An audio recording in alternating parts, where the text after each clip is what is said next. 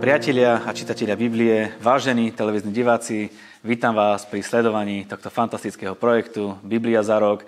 Či už nás pozeráte cieľene, alebo nás pozeráte úplne náhodou, je to v podstate úplne jedno, lebo Božie slovo a Biblia má tú silu a moc, aby dokázalo zmeniť vaše životy, keď vy otvoríte srdcia naproti Biblii a naproti Bohu.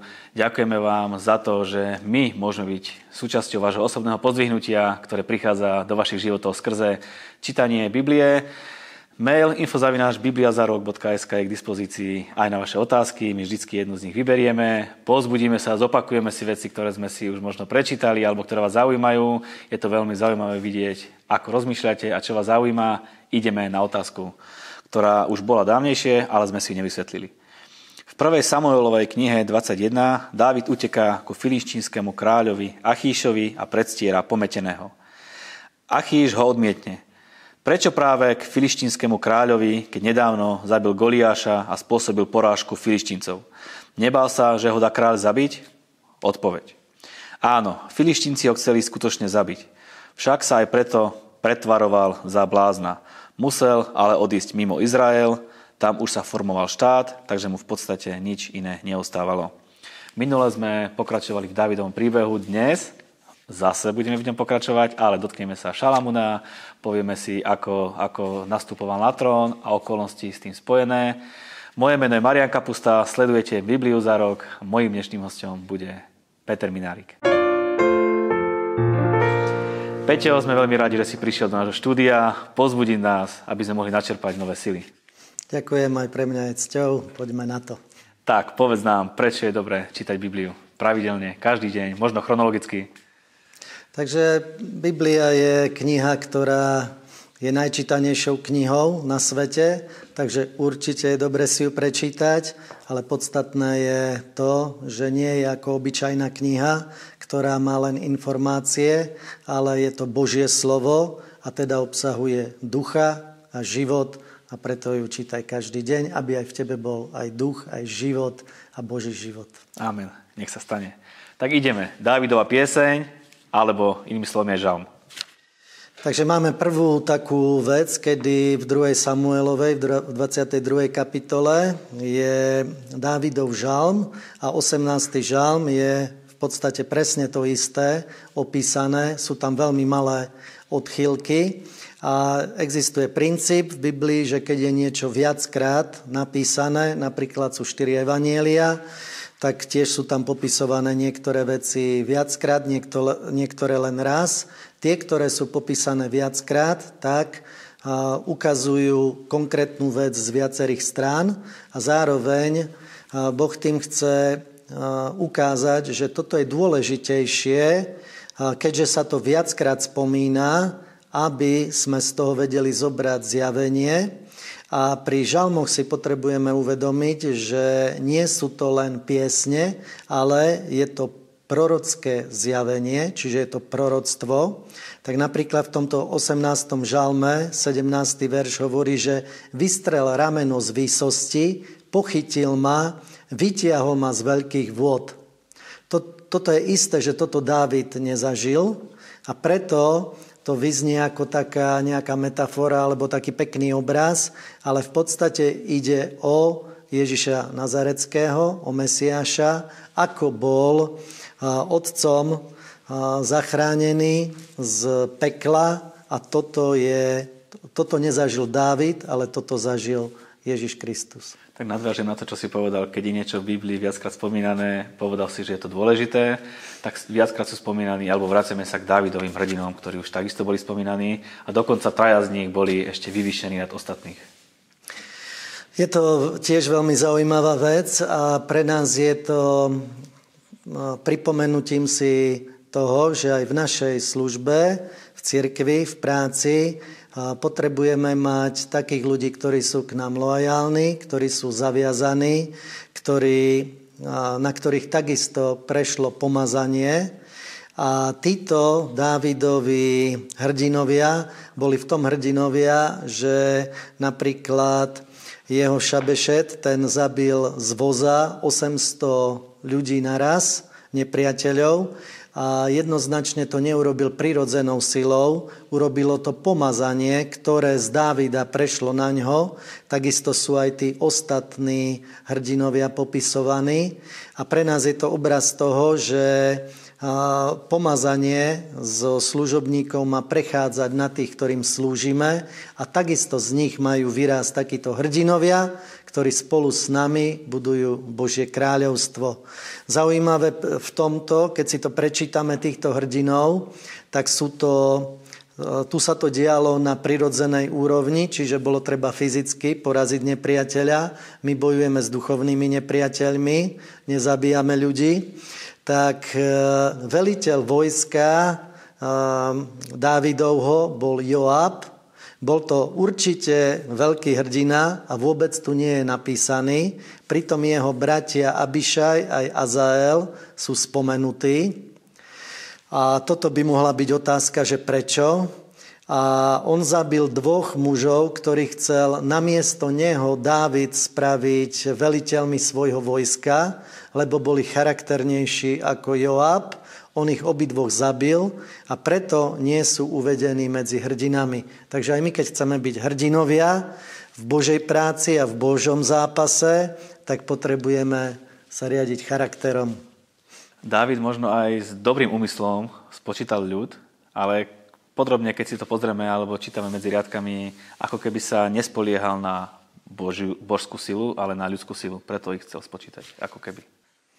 Takže sčítanie ľudu je veľmi zaujímavá vec, ktorú Dávid urobil a takisto to máme písané aj v knihe Samuela, aj v, v ďalšej knihe. Takže tým pádom, keď si porovnáme tieto knihy, tak vidíme tam určité rozdiely.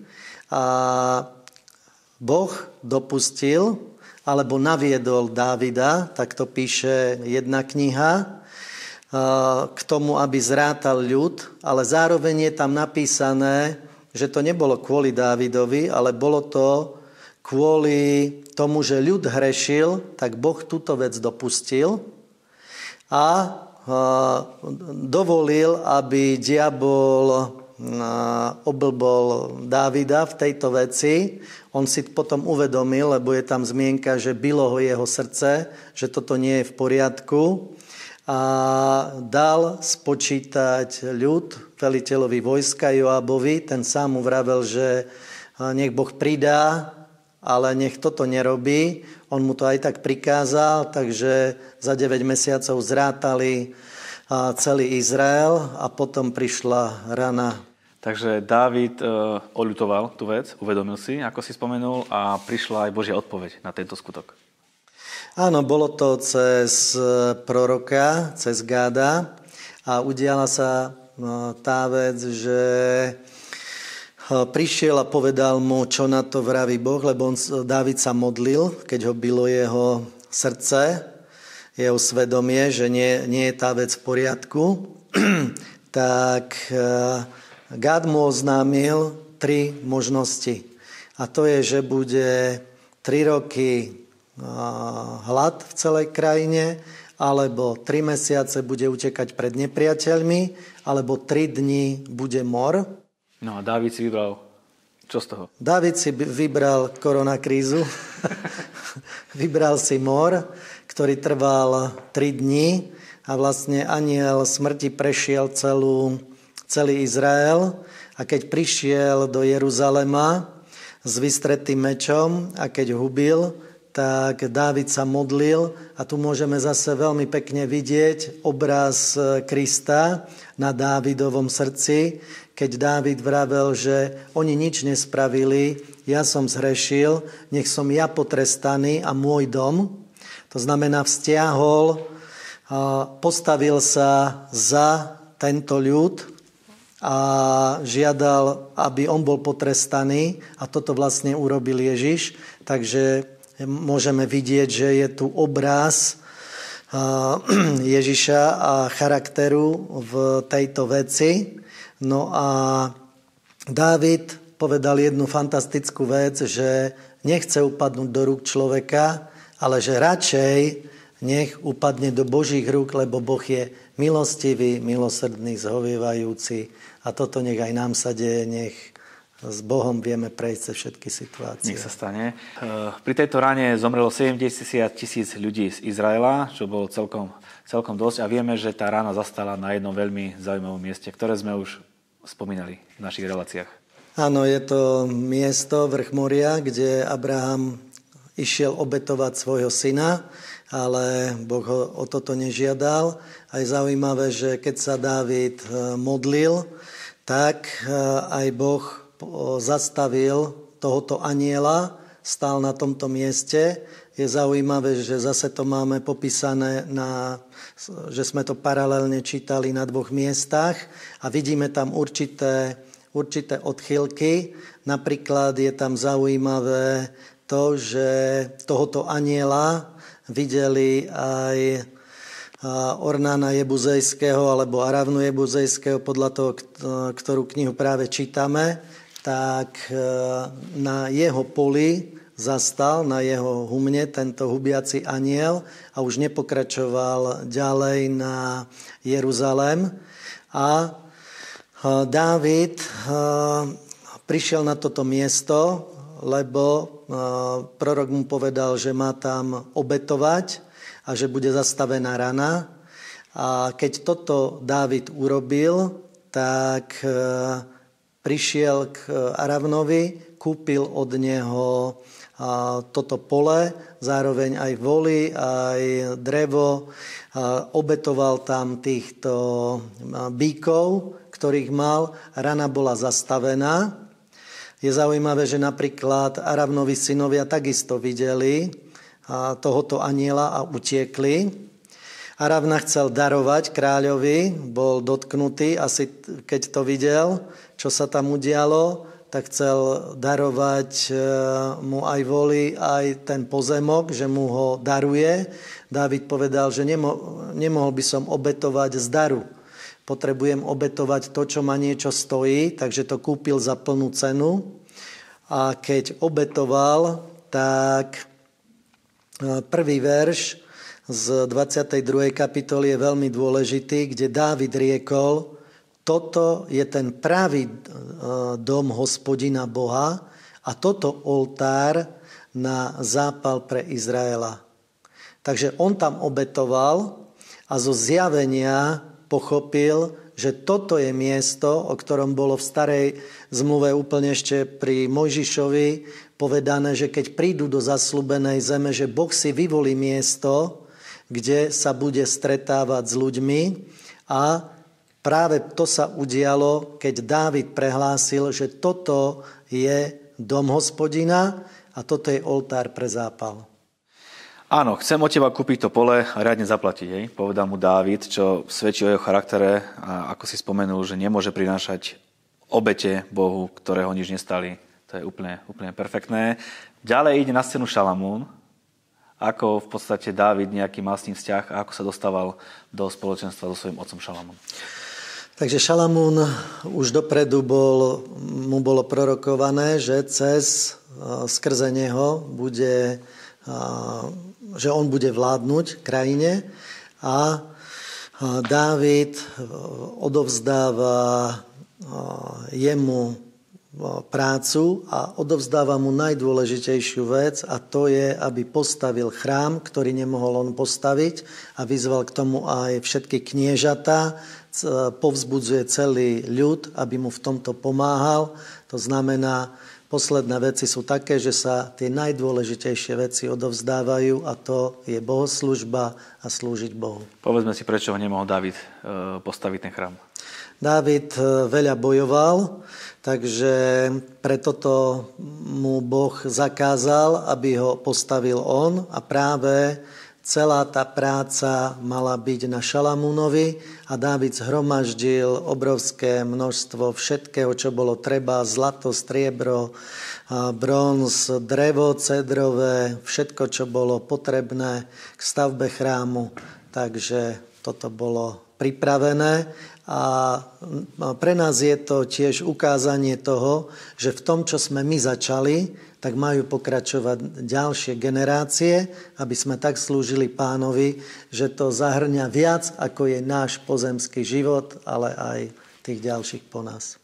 Áno, môj syn Šalamún je ešte neskúsený mladík, dom však, ktorý sa má vystaviť hospodinovi, treba vybudovať tak, aby vzbudzoval obdiv a nádheru vo všetkých krajinách. Musím na to urobiť prípravy. David sa obstaral ešte pred svojou smrťou množstvo materiálov, ako si spomínal. Čiže do posledného šrobika, do posledného klinca všetko pripravil. Je Áno. tak? Dobre, potom je ďalšia fantastická veta, ktorú prosím, aby si nám okomentoval, že úspech dosiahneš vtedy, keď budeš dbať na plnenie ustanovení a právnych predpisov, ktoré vydal hospodin Mojžišovi pre Izrael. Buď silný a odvážny, neboj sa a nestrachuj. Tak pozbudzoval Dávid Šalamona. Áno, toto je odkaz aj pre nás, že Božia práca je veľká, je rozsiahla a pust- potrebujeme sa s vierou do nej pustiť a tiež musíme byť aj silní, aj odvážni, aby sme ju vedeli vykonať. Ďaká Bohu. Potom ideme na zadelenie kňazov, levitov, úradníkov. Je tam niečo, čo stojí za zmienku? Toto je veľmi zaujímavá vec, lebo keďže Dávid našiel miesto truhle zmluvy, to znamená, kde Boh bude prebývať, tak preorganizoval celú službu levitov. Hovorí Dávid o tom, že už nebude treba nosiť truhlu zmluvy z miesta na miesto. Teda všetci tí leviti, ktorí mali túto službu, tak boli preorganizovaní a zrátal levitov nad 30 rokov, bolo ich nejakých 38 tisíc a celú túto službu prerozdelil na úradníkov, sudcov. Sudcov bolo napríklad 6 tisíc a to boli vlastne v každom, v celom Izraeli, v týchto levických mestách a oni mali súdiť, rozsudzovať veci. Potom boli vrátnici, tých bolo 4 tisíc, chváličov bolo takisto 4 tisíc, a potom tam boli ešte tí, ktorí boli nad dvormi, komorníci, nad očisťovaním, nad prácami pre dom Boží. Takže do úplne detajlov bola rozpracovaná ich služba, ktorá bude okolo chrámu. A toto takisto Dávid preorganizoval. A potom to môžeme vidieť, že za Šalamúna to celé takto fungovalo. Spomínal si 4 tisíc chváličov, čo je celkom, celkom pekná, pekná masa. Ehm, povedzme si niečo aj k tým žalmom, ktoré sme čítali, keďže sa bavíme teraz o chváličov, o, o chrámových spevákov, ktorých určili, tak poďme na žalmy. Ehm, je zaujímavé, že celkové, keď sa pozrieme na žalmy, Dávid bol ten, ktorý ehm, chválil Boha, písal žalmy, hral žalmy a on presne prikázal konkrétne chváličom, a učil ich, ako majú prorocky spievať, ako majú prorocky hrať. To znamená, on im dával úplný návod k tomu, ako majú chváliť, ako treba uctievať a vyvyšovať Boha. Takže boli, keď boli e, v slávnosti, kde boli všetci Izraeliti, tak vtedy tam bolo týchto 4 tisíc chváličov, ktorí hrali, spievali a ináč mali 24 takých, do takýchto tried boli rozdelení, kde bolo 12 hlavných e, chváličov, ktorí to viedli. A ďalšia vec bola, že potom mali e, ďalších, e, ktorí boli rozdelení, vlastne bol Azaf, Heman, Jedutún, čiže bolo takýchto 24 tried a tí prorokovali pri hre podľa pokynov kráľa. Z toho môžeme vidieť, že Dávid ešte keď bol keď ho prenasledoval Saul, tak sa dostal do takejto prorockej školy, kde chválili Boha. Sám sa dostal do takéhoto extatického stavu, kde ležal na zemi a prorokoval. Saul, ktorý ho naháňal, takisto sa tam dostal a pravdepodobne prorokoval, ležali na zemi a hovoril Dávid, ty budeš kráľom a prorokoval a takéto veci. Potom tam ho nemohol vlastne nejako zajať a Dávid mal túto skúsenosť, že ako sa dostať do pomazania, ako sa dostať do tej chvály, ktorú Boh príjma, a vlastne urobil to, že preniesol truhlu zmluvy do Jeruzalema, čo by sme mohli povedať, že je herezia, lebo odtrhol truhlu zmluvy od stánku, ktorý bol na výšine v Gibeone. A keď toto urobil, Boh to prijal, napriek tomu, že na toto nebol príkaz, lebo predbehol dobu, že v Novej zmluve obeď, ktorú prinášame, je obeď chvály a k tomuto on učil Azafa, Hemana, Jedutúna a nájdeme aj iných, ktorí sú, ktorí sú autormi žalmov. A keď ich tieto veci učil, tak je to aj príklad e, pre nás, že ako prichádzať do Božej prítomnosti, dá sa to naučiť a nie je to podľa ľudských predstav, ale podľa Božích predstav. A je to tam vlastne úplne rozdelené na drobné, že kto čo všetko má robiť. Dávid aj tvoril hudobné nástroje, Šalamún v, ňo, v tomto pokračoval, takže takto Dávid predbehol dobu a pomazanie aj my potrebujeme mať na bohoslužbách, lebo bez toho nevieme vstúpiť do tej chvály, ktorá je v duchu a v pravde, ktorá nie je ani v Jeruzaleme, ani na nejakom vršku, ale ktorá je v srdci, ktorá prichádza pred pána. A zase zjavenie Jana nám hovorí, že keď takto vystúpia modlitby k Bohu, tak anieli to zmiešajú s kadidlom a príde odpoveď na naše modlitby, na naše uctievanie Boha. Amen. Ďalej sú menovaní velitelia 12 oddielov. Tam je možno zaujímavé, že tí, ktorí boli s Dávidom, keď utekla pred Saulom, tak sa stali aj veliteľmi týchto 12 oddielov, vlastne vodcami regulárnej armády, ktorá vznikla. Áno, toto je e, na povzbudenie, že tí, ktorí sa osvedčia, a je to aj v Novej zmluve, tak tí potom sú potvrdení v službe, keď sú potvrdení aj z hora, aj od ľudu majú dobré svedectvo, čiže od ostatných veriacich. A takýmto spôsobom sa legálne vstupuje do služby, do práce aj v novozmluvnom nasledovaní Boha. Čiže nie je to o tom, kto má výložku, čiže má nejaký titul, ale je to o tom, koľko práce vykonal či sa dokázal, osvedčil a tak je potvrdený v službe. Ako by si vedel zhrnúť posledné pokyny Šalamúnovi od Dávida pred Dávidovou smrťou? Ako by si to celkovo tak zhodnotil, na čo upriamil pozornosť Dávid?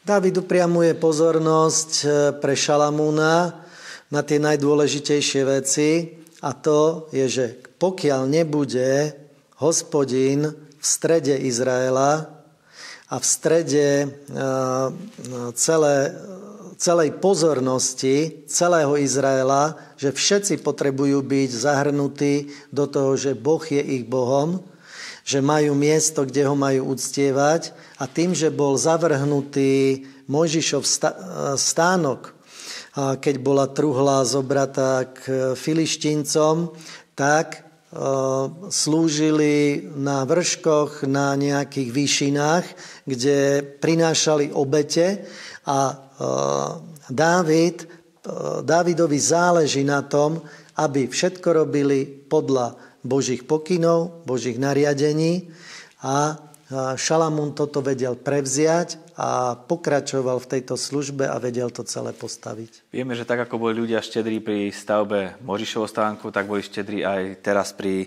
stavbe tohto stánku.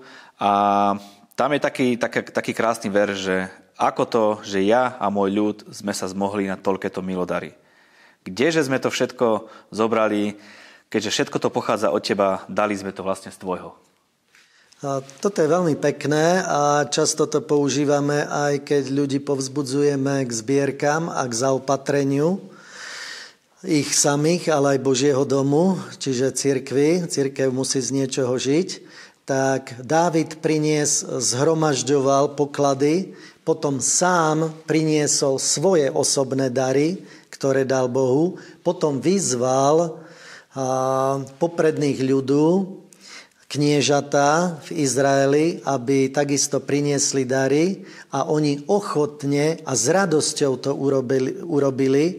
A toto vedia ľudia robiť vtedy, keď chápu, prečo to robia len tam vie človek e, priniesť obete a takéto aj finančné dary, kde rozumie, prečo to robí, aký to má zmysel. A odpoveď na to je, že oni to pochopili a vedeli, že chcú slúžiť Bohu nie preto, aby dačo za to dostali, ale že to robia z lásky. Preto to vedeli tak ochotne urobiť. A za tým Dávid ešte povie fantastickú vec, že nech toto zmýšľanie, aké máte teraz, nech sa stane zmýšľaním všeobecným pre všetkých, že takto treba pristupovať k Bohu. Ďakujem Bohu, aj my, aj naši diváci sú veľmi, veľmi štedrí. Ďalej, Dávid zomrel v úctihodnej starobe. Dosiahol vysoký vek, bohatstvo a slávu. Po ňom sa stal kráľom jeho syn Šalamún. Zase krásna smrť. Tak je.